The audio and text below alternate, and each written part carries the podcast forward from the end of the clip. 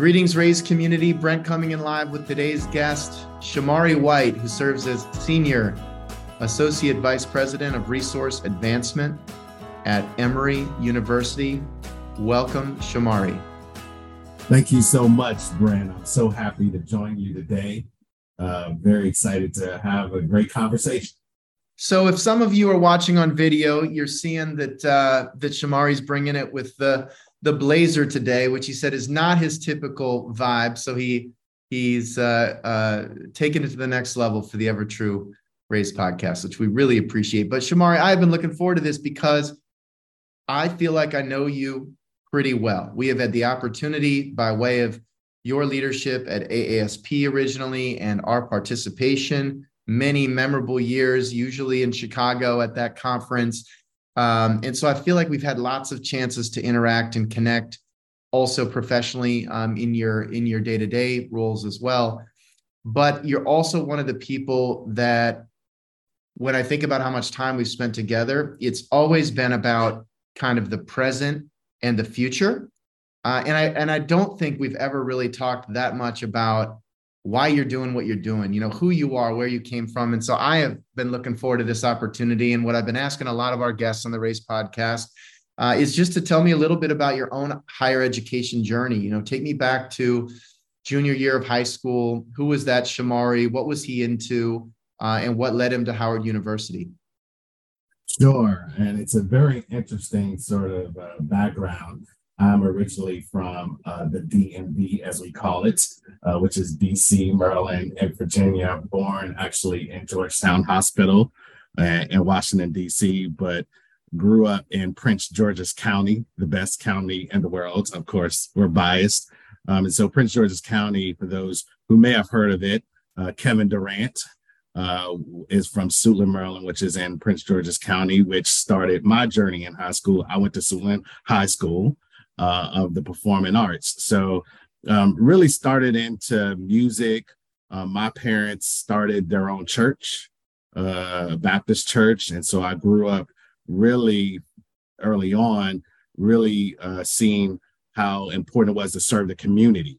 My mother also worked on Capitol Hill with Congressman Louis Stokes of Ohio, the first African-American congressman in the country. His brother Carl was the first mayor of Cleveland. So I sort of grew up really thinking about how we can help our community, very strong needs of African Americans primarily, but then going to Suitland, Performing Arts High School, I was able to diversify my friends, see how important it was to really learn at an early age that we're all different.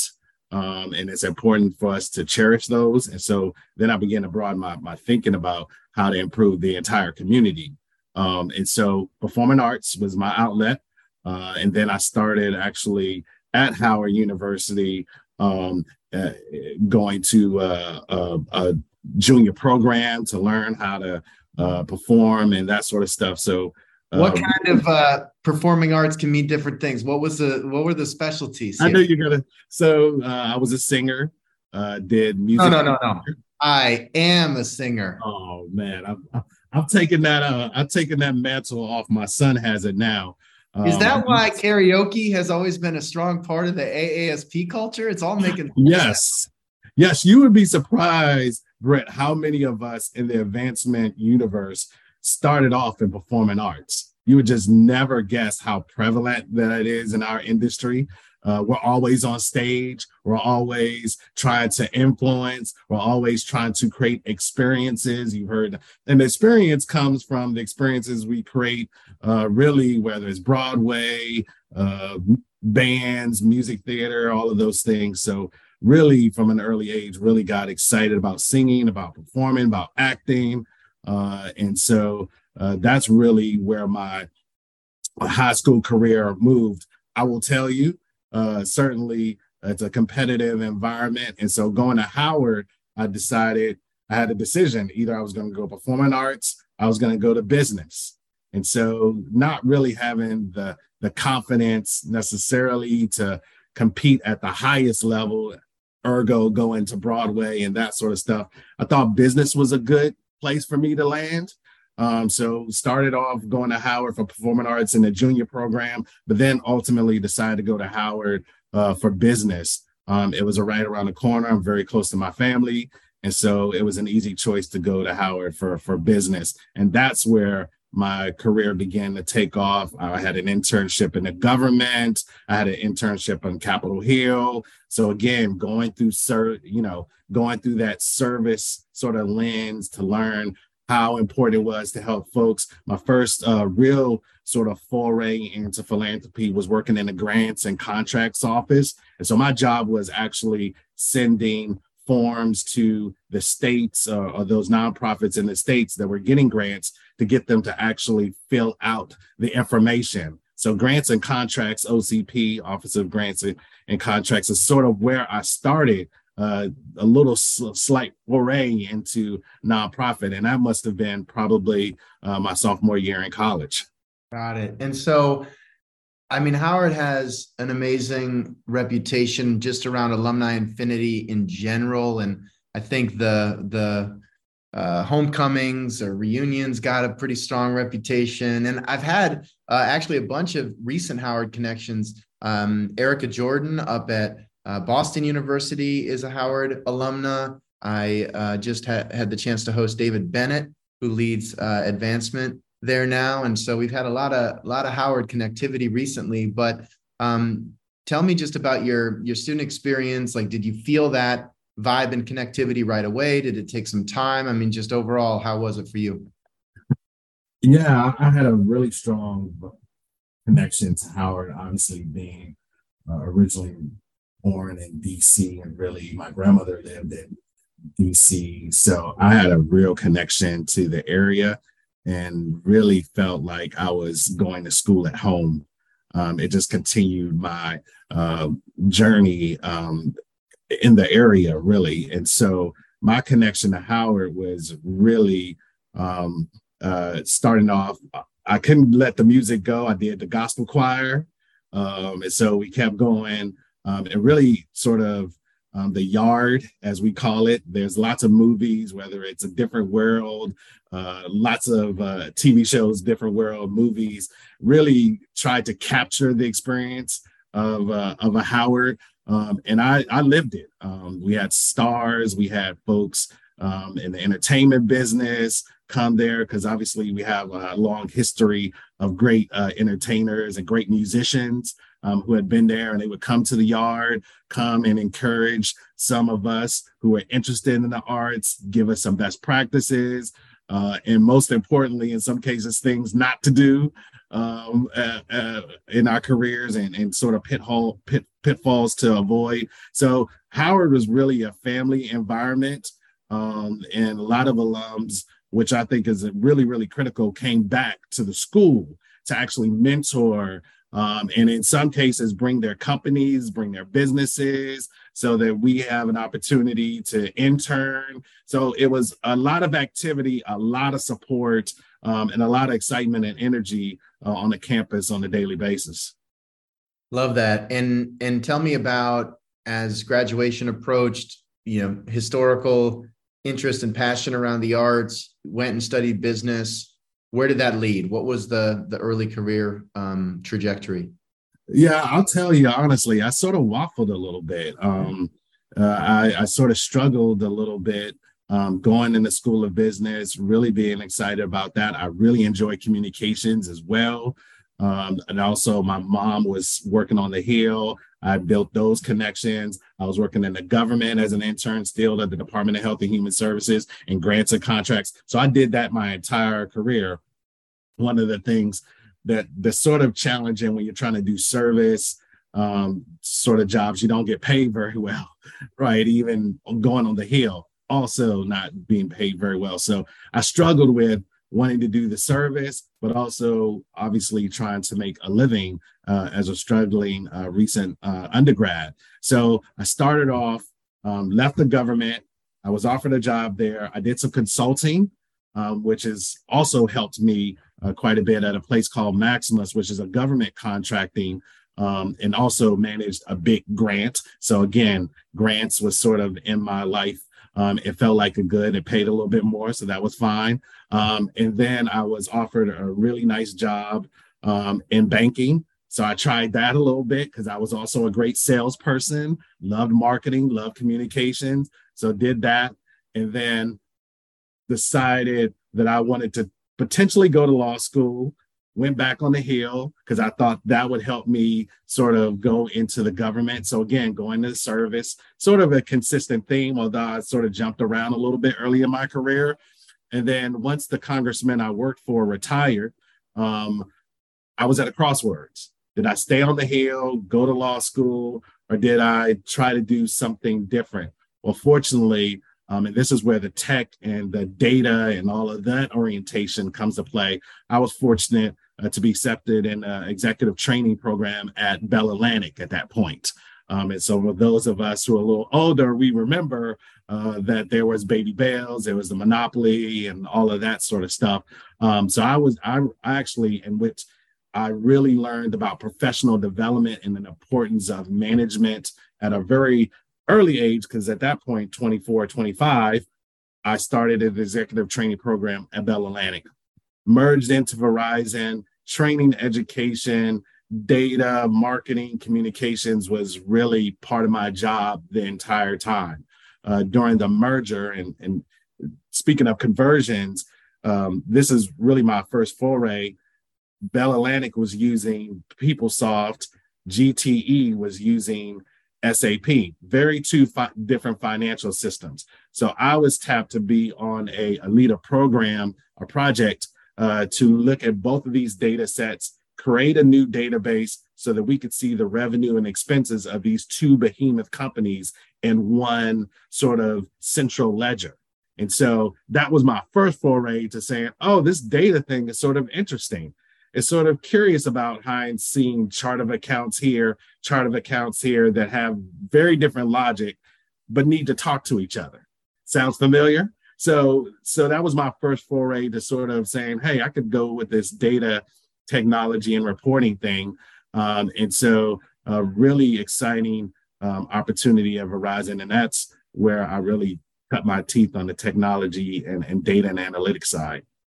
Well, I got to say, having just brought together 4 or 5 different companies over the last 12 months at Evertrue.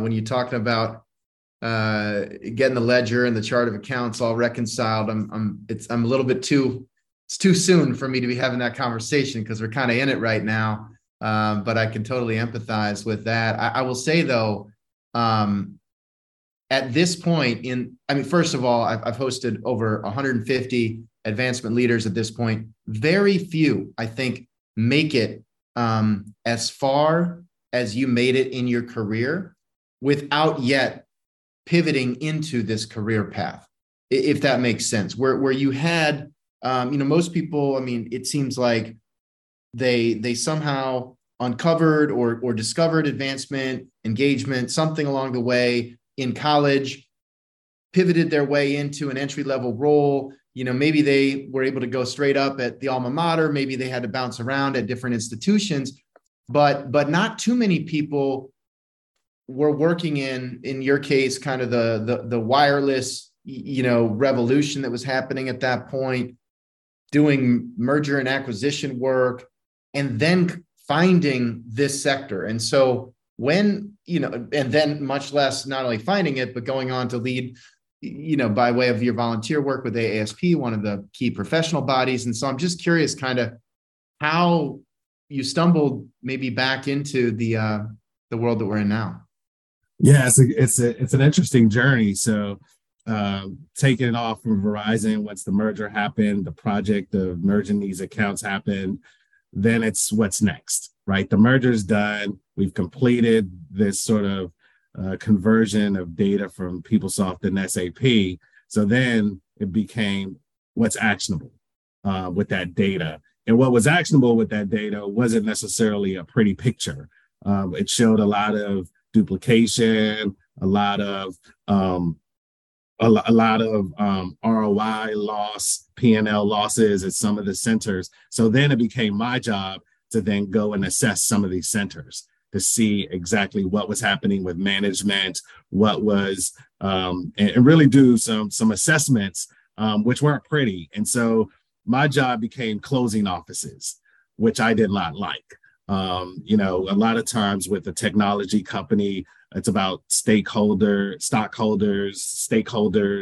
return on equity and those types of things. And those are really tough decisions. And I didn't like that. I didn't want to go fire people. I didn't want my job to be about closing offices. So I had finished grad school at University of Maryland. Of course, the consistent trend of the DMV, DC, Maryland. And so at that point in time, after finishing grad school, which was paid for by Verizon, thank you, I decided I wanted to go back to my roots. I wanted to do service again. I wanted to do something that was going to improve the community, and that was going to improve the lives of the folks that I cared about in the D.C., Maryland, and Virginia area. And so Children's National came calling. Children's National Medical Center in Washington, D.C. had an opening, had a lot of transition, and they were looking for a job. They were looking for a position to be filled called the director, I think at that point, development services, right? Sound familiar. And so the foundation had been raising a little bit of money, had a great leader, but thought that they could raise significantly more. And my corporate background really helped me. The fact that I had sales and marketing meant that I could actually identify with the fundraisers and what they were trying to accomplish. I had a lot of data and technology experience that I built through that conversion project. And so I was the wild card candidate with no nonprofit experience directly, hadn't worked in the nonprofit, as you mentioned. So it was a really interesting hire for them. And I have to say thank you to John William Thomas, my boss at that time, who did hire me for really taking a chance on a very young manager to really lead the turnaround that he was looking to achieve. So there could be a risk in that setup where you had just done all this technology work, the M&A work, the finance work, the MBA, where you could come in a little hot to an organization like that. And so how did you sort of calibrate just taking the time to like learn and understand the business of healthcare fundraising, for example, and fundraising operations, versus just wanting to dive in and make an impact in a big way right away? I mean, how do you, what was that experience like? Yes, I will say I did come in hot initially because I'm the new guy. I want to be, make change. I'm being hired to be a change agent, essentially. I think what was really important for me was twofold. A, to have that management professional development that I received at Verizon. I think training and education and being a good manager, there's a difference between being skilled and being a great performer and then being a great manager. And I think you have to have both of those, but the management piece is really, really important to really manage yourself, have some emotional intelligence, understand when folks are really buying into what you're saying and when they're not, and how to make sure that you're navigating those gaps. I think also having a mentor and having folks immediately gravitating towards a mentor. If you're in a position or in a situation that you're not aware of, chances are if you have a great circle of mentors, they can help you navigate. And that requires some humility and also some transparency when you don't know something, to ask the questions. So I had a lot of that going into it. And then really looking for an association or a body, because I had so much professional development experience at Verizon. My first probably 3 months was looking to see what association, what group of organizations could I learn from, and what other institutions are doing doing parts of the job that I'm trying to learn about. So I really did a really big outreach phase. At that time, there was no AASP, really sort of tried to reach out to my contacts to understand exactly what they were going through and how could I learn from them. And you spent 13 years there. Very few people have a 13-year tenure, ever. I mean, it's just rare. And so clearly that meant there was the right kind of mission alignment, the right kind of professional opportunities. What did you love about your time there? Just tell me what kept you there for that long. I had a lot to learn. First off, I was able to start off originally just managing the database, gift processing, budget, finance, and administration. And during my time there, I was able to learn and grow. I was able to demonstrate through training and education with CASE. I then began to manage on an interim basis donor development, which at that point was corps and founds, direct mail, online, which was very fledgling at that point, annual giving. So I had an opportunity to grow and expand my territory and to learn about different parts of the business, which was really important to me. And then grow.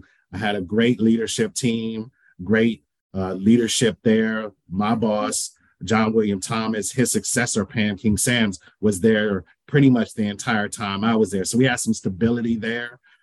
She hired Judy Graham, who became our COO, and we all stayed together for the most part, the core group, during that time. So that stability, that relationship, that ability to learn and grow all parts of the business while growing in my career was really, really critical. And so it was a great, great opportunity. And I really enjoyed my time there very, very much. Given that a lot of your work and focus was around, right, systems and tech and data and process and just making sure, right, there's a foundation to the foundation, basically. But at the same time, you're working, I mean, we talk about impact and mission, anything around children's healthcare. It's like you just like start crying. I feel like I'd be crying all the time because the stories are just inherently extra emotional, right? Anytime kids are involved. And so I'm just curious, like how you balance just, how did that team stay connected to that mission? How do you kind of showcase the impact of the patients and the families as part of an operation like that? Because I gotta imagine that's part of what really keeps the team going and energized and pushing. Yeah, I think the key question is how do you keep dry eyes?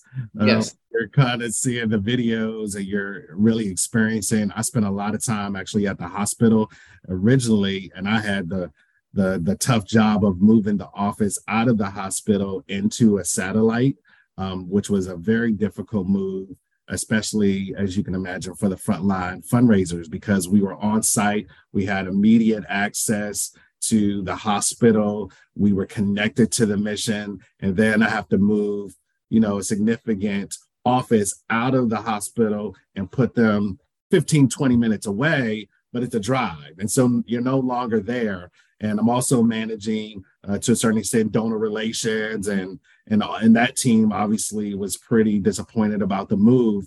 I think what's really, really important or was important for us was to create opportunities for us to continue to tour, continue to be engaged, to have meetings and sessions over at the hospital to really keep us really connected.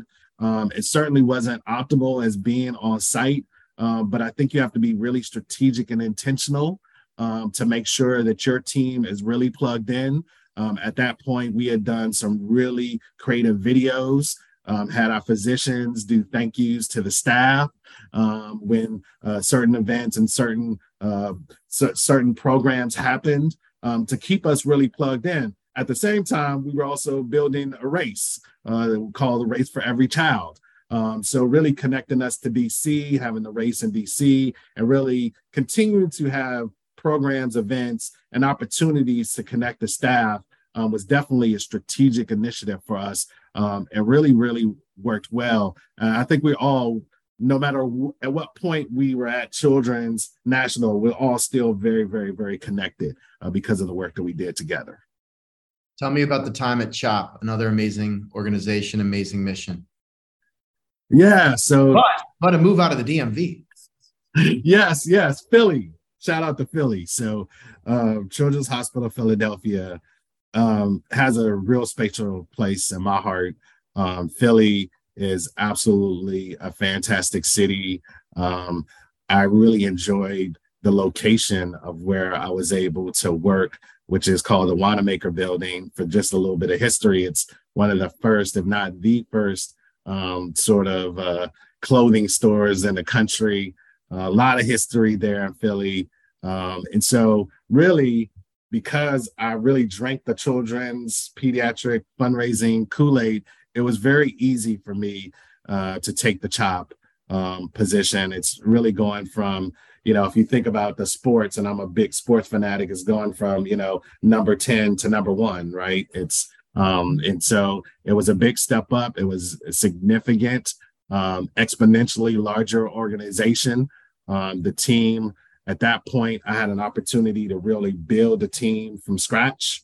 I have a sort of an architectural mindset. And so being able to be an architect to what is still a really great team was an experience I could not pass up. And so really DEI and going through COVID and all those things with that group was really not only professional growth opportunity, but really mentally and emotionally, I think building some toughness, building some strength, and continuing to really learn and grow while building the team was really a great experience for me. And during this period, those last two roles, outside of work, right? One of your side hustles was AASP leadership, the Association for Advancement Services Professionals, and several of my EverTrue colleagues have been involved for a long time, other friends, you know, from the sector.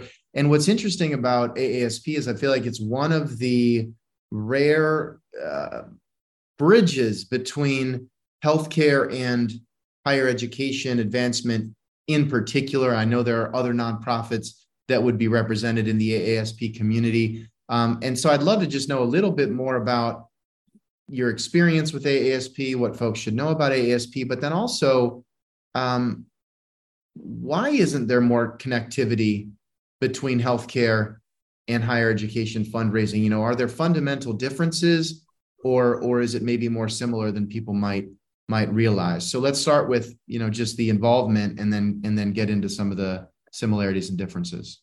Yeah, that's a great question and great topic, which I'm pretty passionate about. So in Children's National, being there, starting with CASE, trying to learn, trying to grow, trying to extend my network, there was still a little bit of a gap there that I found, and obviously others did too. And so John Taylor and the team was, in their wisdom, established and created AASP.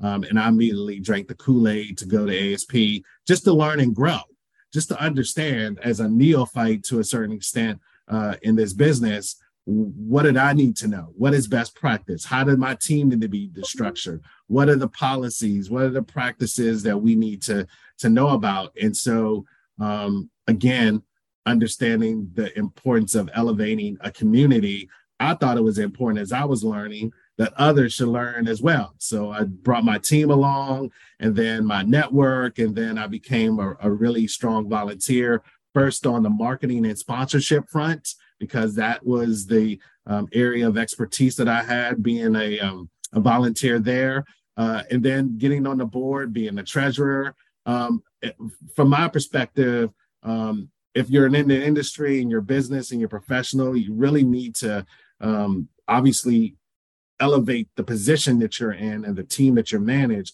But let's look more broadly to the universe, the industry in which we're operating in, to elevate the industry and other professionals that are around that may need a mentor, may need to learn. So I drank the AASP Kool-Aid right away. Obviously, when I started, higher ed was the focus because it was created out of a gap, I think, in CASE.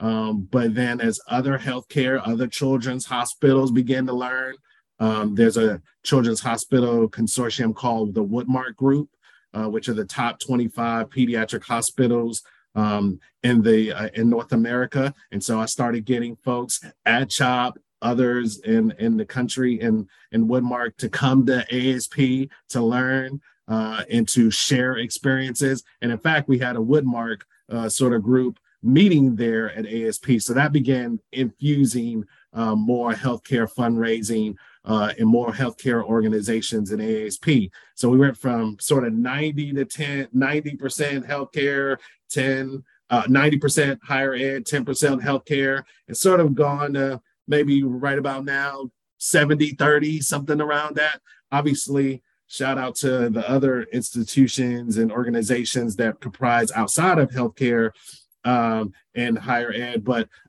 pretty much we began to infuse some healthcare in there, which was very, very important to me, obviously, based on my position. But I thought also to your question, also allowed us to begin to see how higher ed and healthcare are aligned in some ways that we might not consider or think about. And how do we learn from each other, although we're different, obviously, but there are some synergies there. So that was exciting. What are the similarities and what are the differences? I mean, now, you've obviously been near educational advancement by way of the AASP work, but you really have been a healthcare fundraising professional up until your current role at Emory, which we'll talk about. And so you've got little time under your belt. I mean, what is the exact same? What is the biggest difference?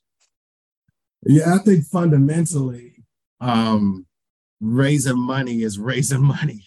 I think when you think about fundraisers and the moves management cycle, going from 1 to 5, and I drink that Kool-Aid. I think a structured fundraising approach is really critical. So I think as we think about moves management and how to determine at what point a proposal's needed and the solicitation process, I think is fairly the same. I think that those are fundamental practices that I think can be shared, vetted, and assessed that I think are very similar.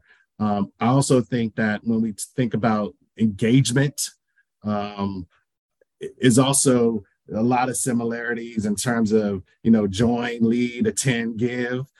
Certainly going to a football stadium where you're seeing your team from your school is different than going to, an event where folks are trying to raise money and raise a paddle and that sort of stuff. But both of them have components of that latter event where you're going to an event and you're raising a paddle and that sort of stuff, probably a lot more prevalent on the healthcare space in terms of the different type of events. But in terms of the strategic mindset that you need to have approaching those different experiences, there are some real strong synergies there, because ultimately you're moving someone up the ladder of engagement, up the ladder of moves management. Those are all fundamental strategies that I think you can employ in both areas. So when we look about our systems, we don't have moves management for higher ed or moves management for healthcare. They're all part of that 1 to 5 continuum.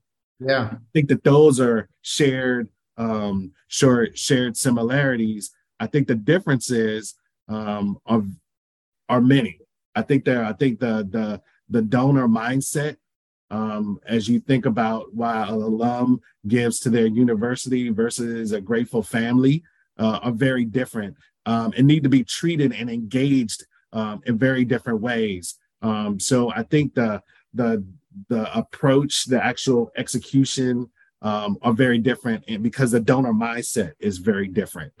So I think that's probably the biggest difference. Their motivation, how they see themselves in that institution at a higher ed institution is very different than a grateful family and how they see themselves in healthcare. So I do think that those are a very different. One has a very different pace about it. There's urgency in healthcare, and naturally, because it's a life or death situation. Folks are potentially giving because someone has been saved or someone has left and they want to give, they want to make sure other families don't experience that or have a better outcome, or they want to give in testimony to someone that they've lost. So it's a very different sort of conversation because the mentality, the mental state of that donor, I think, is very different. Yeah, I mean, look, I ask all my guests, hey, where'd you, tell me about your experience going to Howard University, right? It's a part of your identity. It's on the resume. I don't ask, tell me about the hospital that you attend and why you went there, right? Like that's a very different sort of part of our lives and something, that's compartmentalized. I'm always struck by probably the difference in pace where, let's say for the most part, every year we graduate a new set of alumni and some people pass away and then everything in between. But you've got this sort of 40, 50, 60-year life cycle to get to know people. And sometimes it happens when they're 21 and they never stop being engaged. And sometimes they're ice cold until, until somebody reads the will and everything in between. And so, whereas with hospitals, like literally every day, you're graduating, you're taking in a new set of students and graduating a new set of alumni. And sometimes it was a 24-hour experience. And so it just strikes me that the pace is very, very different. And I wonder how much, that to me is an area where it would seem like data and intelligence and qualification and trying to figure out, when are we going to actually try to have a discovery conversation versus just let the patient discharge process happen and, they move on. Yeah, I think there is a window, a window that can close very quickly, to your point, on the healthcare side, where you just want to sort of immediately determine the scenario and make sure that you have an immediate response. I think both of them really require that, but the pace in which you sort of, depending on the severity of the issue or depending on the outcome, can vary. I think on the higher ed side, you still want an immediate sort of communication, but in many instances, as you say, that could take over time. You want to sort of get them in that engagement ladder, probably it could take a little bit more time. On the healthcare side, there's urgency, there's immediacy, and to a certain extent, because it's more of a service as well, to make sure that people have an opportunity in some ways to feel better about their experience because they have a way to help. And a lot of times in the health space, if you're sick or a loved one is sick, you're helpless. You don't have an opportunity to have an outlet. And I think a lot of times philanthropy, from what I've experienced from donors, it's an opportunity to help, to control, to really demonstrate some sort of input into life. And that's a pretty significant thing that needs to be done, I think, urgently, immediately. And I think that's a very different mindset, a very different pace, to your point, of one cycle versus another. The difference between getting a daily screening, daily feed of grateful families, daily screening of what's happening in the hospital versus the higher ed space, where again, you might have a more regimented sort of screening as you go along. Yeah, sometimes you hear we're going to update our whatever, we're going to do a screening every 5 years or something like that. Whereas in healthcare, it seems like it's got to be every 5 hours. Otherwise you might, miss somebody. So you had the opportunity then to move down to Atlanta and join Emory, obviously an amazing educational institution, but also I think most folks recognize an incredible healthcare operation as well. And so a pretty natural maybe blend to bring together those interests that were straddled at AASP in that community. And just tell me about that experience. And I had a little heads up from Josh Newton right before you were announced. And I was super genuinely happy for you and for him and for the team. Yes, Josh had me at hello. It was great to meet him and to talk to him.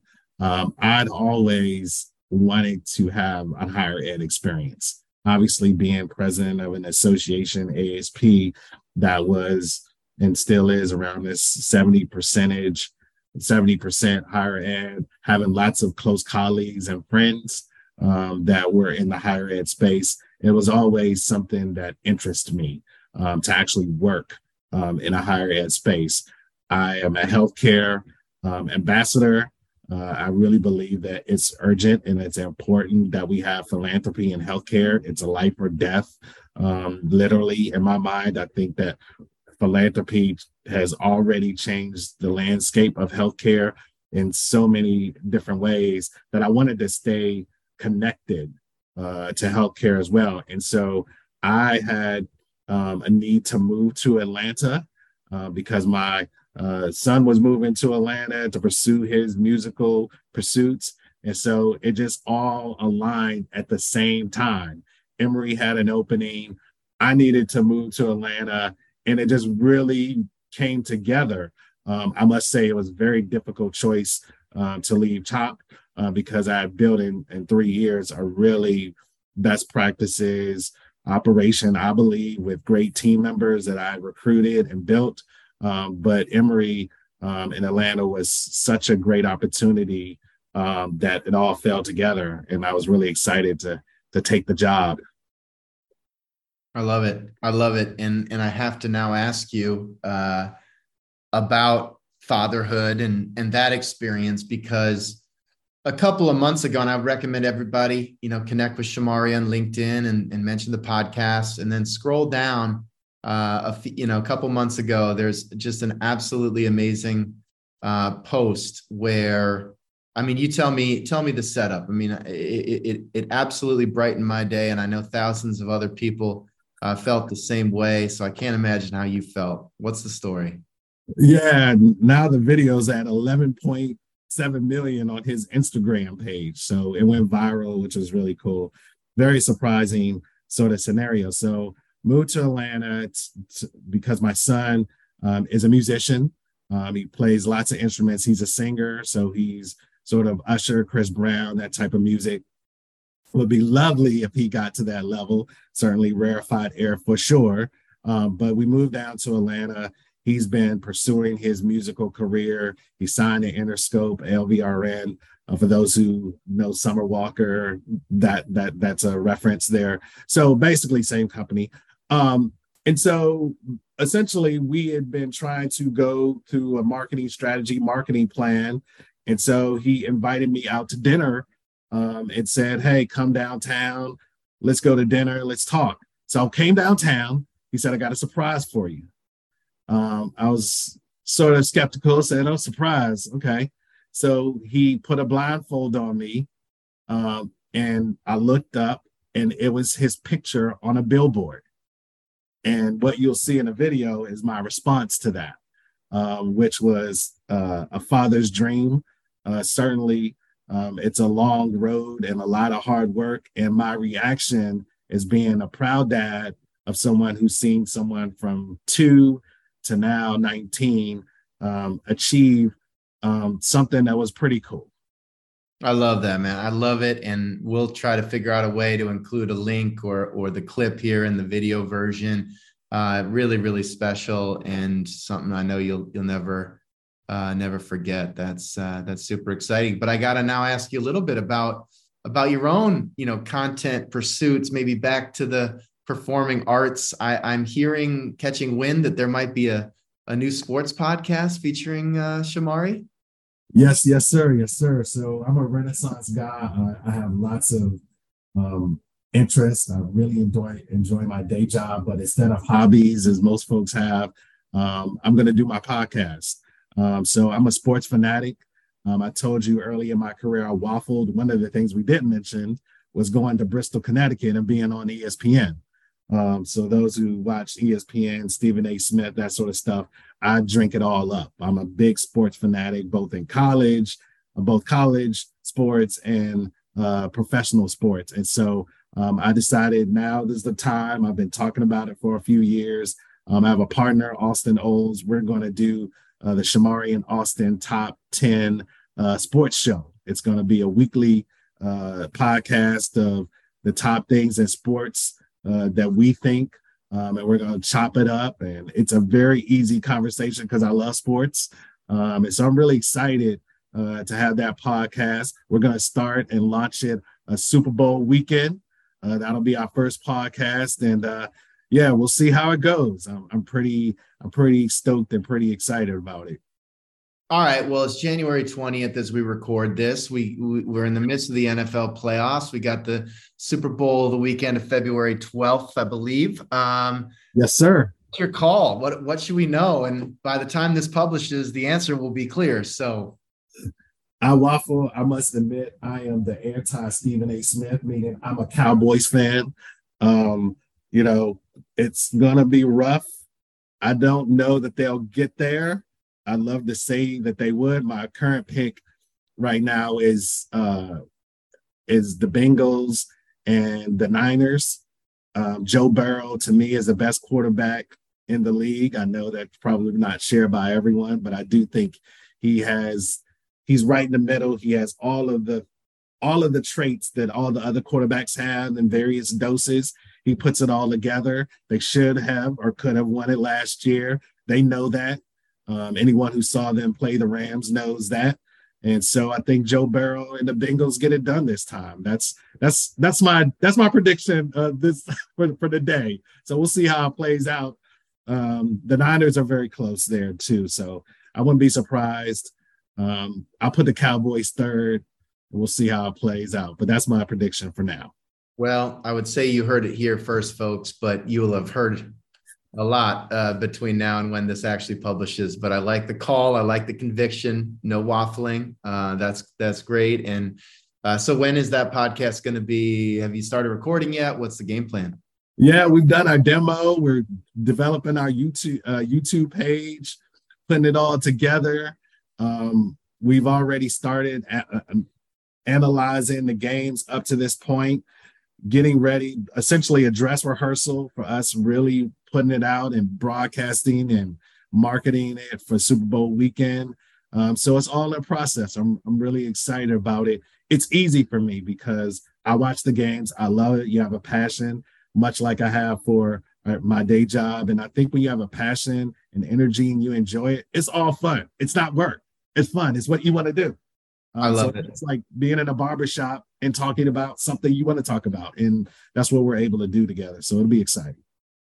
Well, tell me about just when you think of peers in the community, right? This is a tight-knit sector you've worked in and you've been a part of some of the industry bodies. I mean, who are you, some of your friends, colleagues, folks that you have really come to respect over the years? Yeah, that's a pretty long list. When I was at CASE, Vicki Medlock was one of the first people, Lynn Becker, John Taylor, John Thorson, they saw me walking around Denver lost at a CASE conference. I didn't know anyone. I went into Denver, didn't know anyone. First CASE conference. Again, that was in my first year of being this director with no experience in nonprofit. And so they saw me walking around because I was thinking it's dinner time, it's maybe 7:00 in Denver, Colorado. And they said, "Hey, would you like to join us? You look a little lost." Lynn Becker, "Hi, you look a little lost." I'm like this little pup walking around trying to figure out what I'm going to do. Didn't know anyone. And they took me out to dinner along with Tom Chase. Shout out to Tom. And so we went to dinner. And then Gail Ferris also was there. And so we went out to dinner and that really started my journey. Of having friends, building my network. And so they have always been strong mentors of mine. Anita Lawson, now Wayne is one of my, Wayne Combs, who is the former president, still on the board of AASP, was at USC, now at CHOP, Children's Hospital of Orange County. I had him drink the Kool-Aid too, of coming to pediatric hospitals.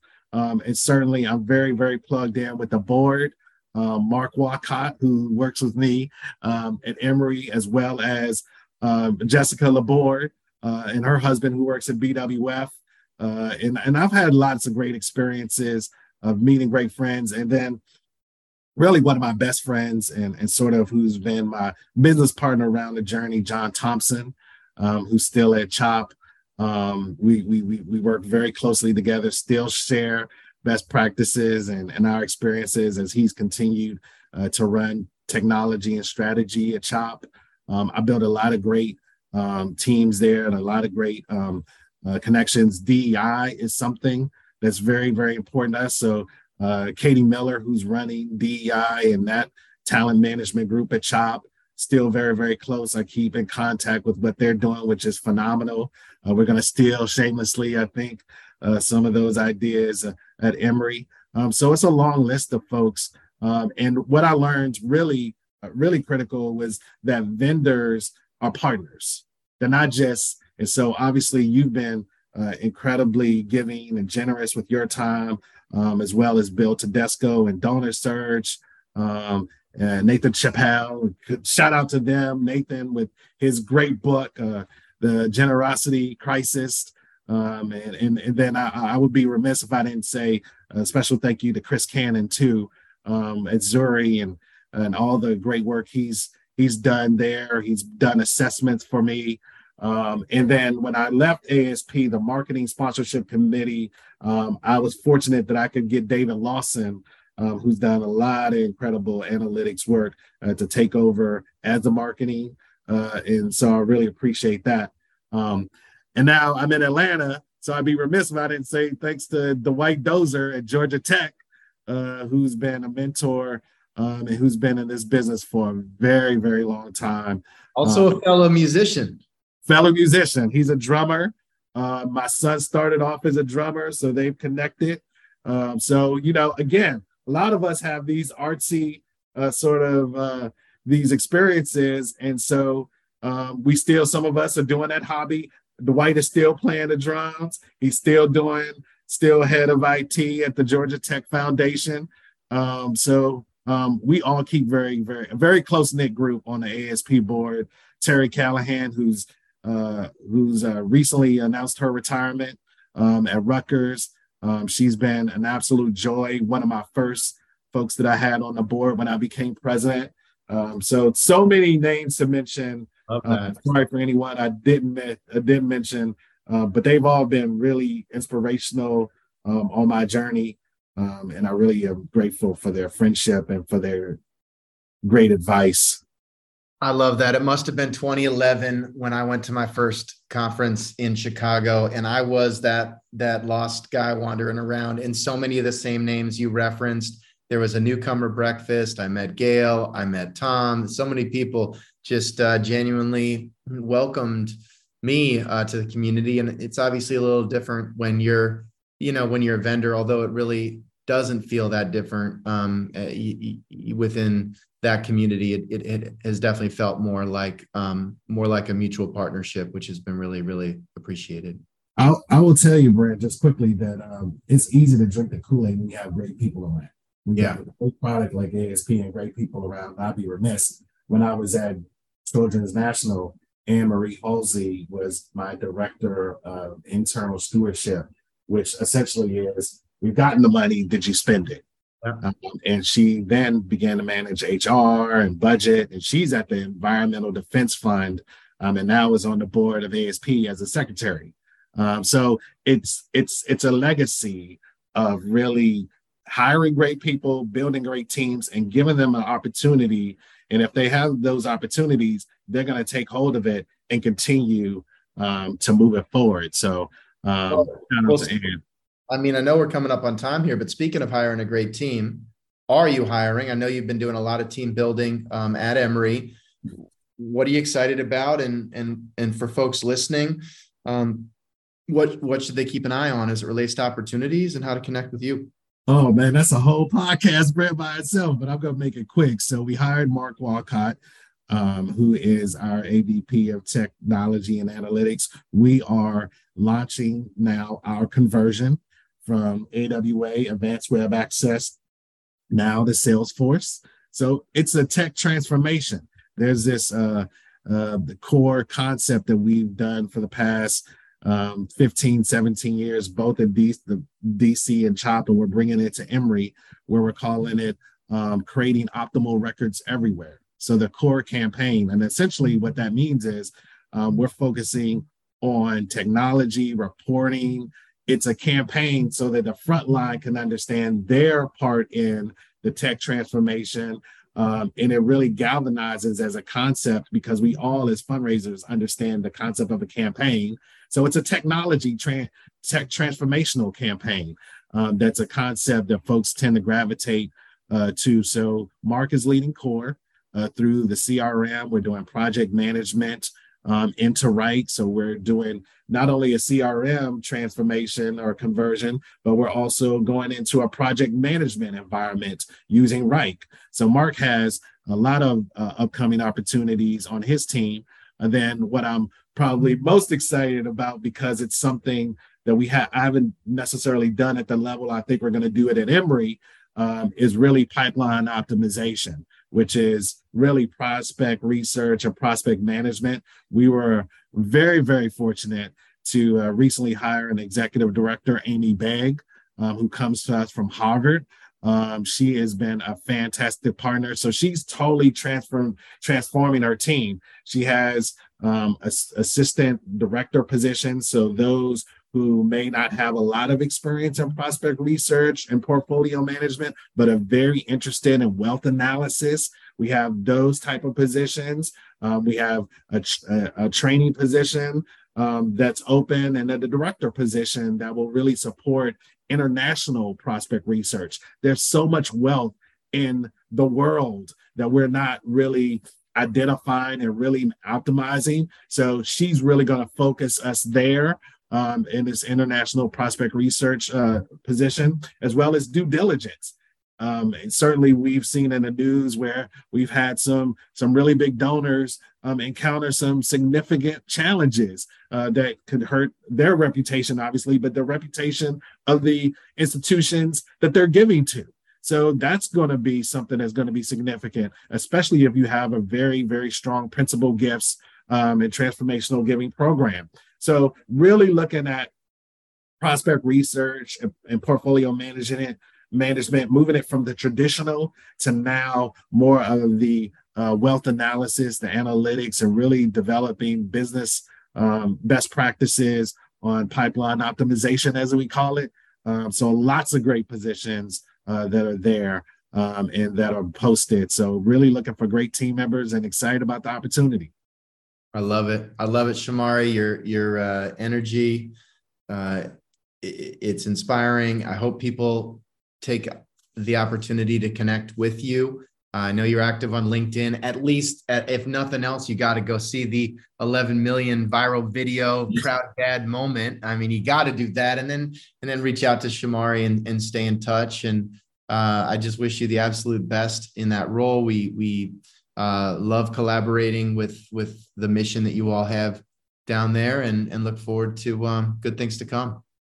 Well, Brent, I really appreciate the opportunity to have this chat. It's good to see you. It's been a while. Hopefully you and family are doing well and ever true. Obviously you're doing well using and actually combining some products that we feel are really critical to our success, both on data, donor relations, engagement, all of those things are really being centralized and captured within your portfolio at Evertrue. So really thank you for the opportunity to talk and your partnership.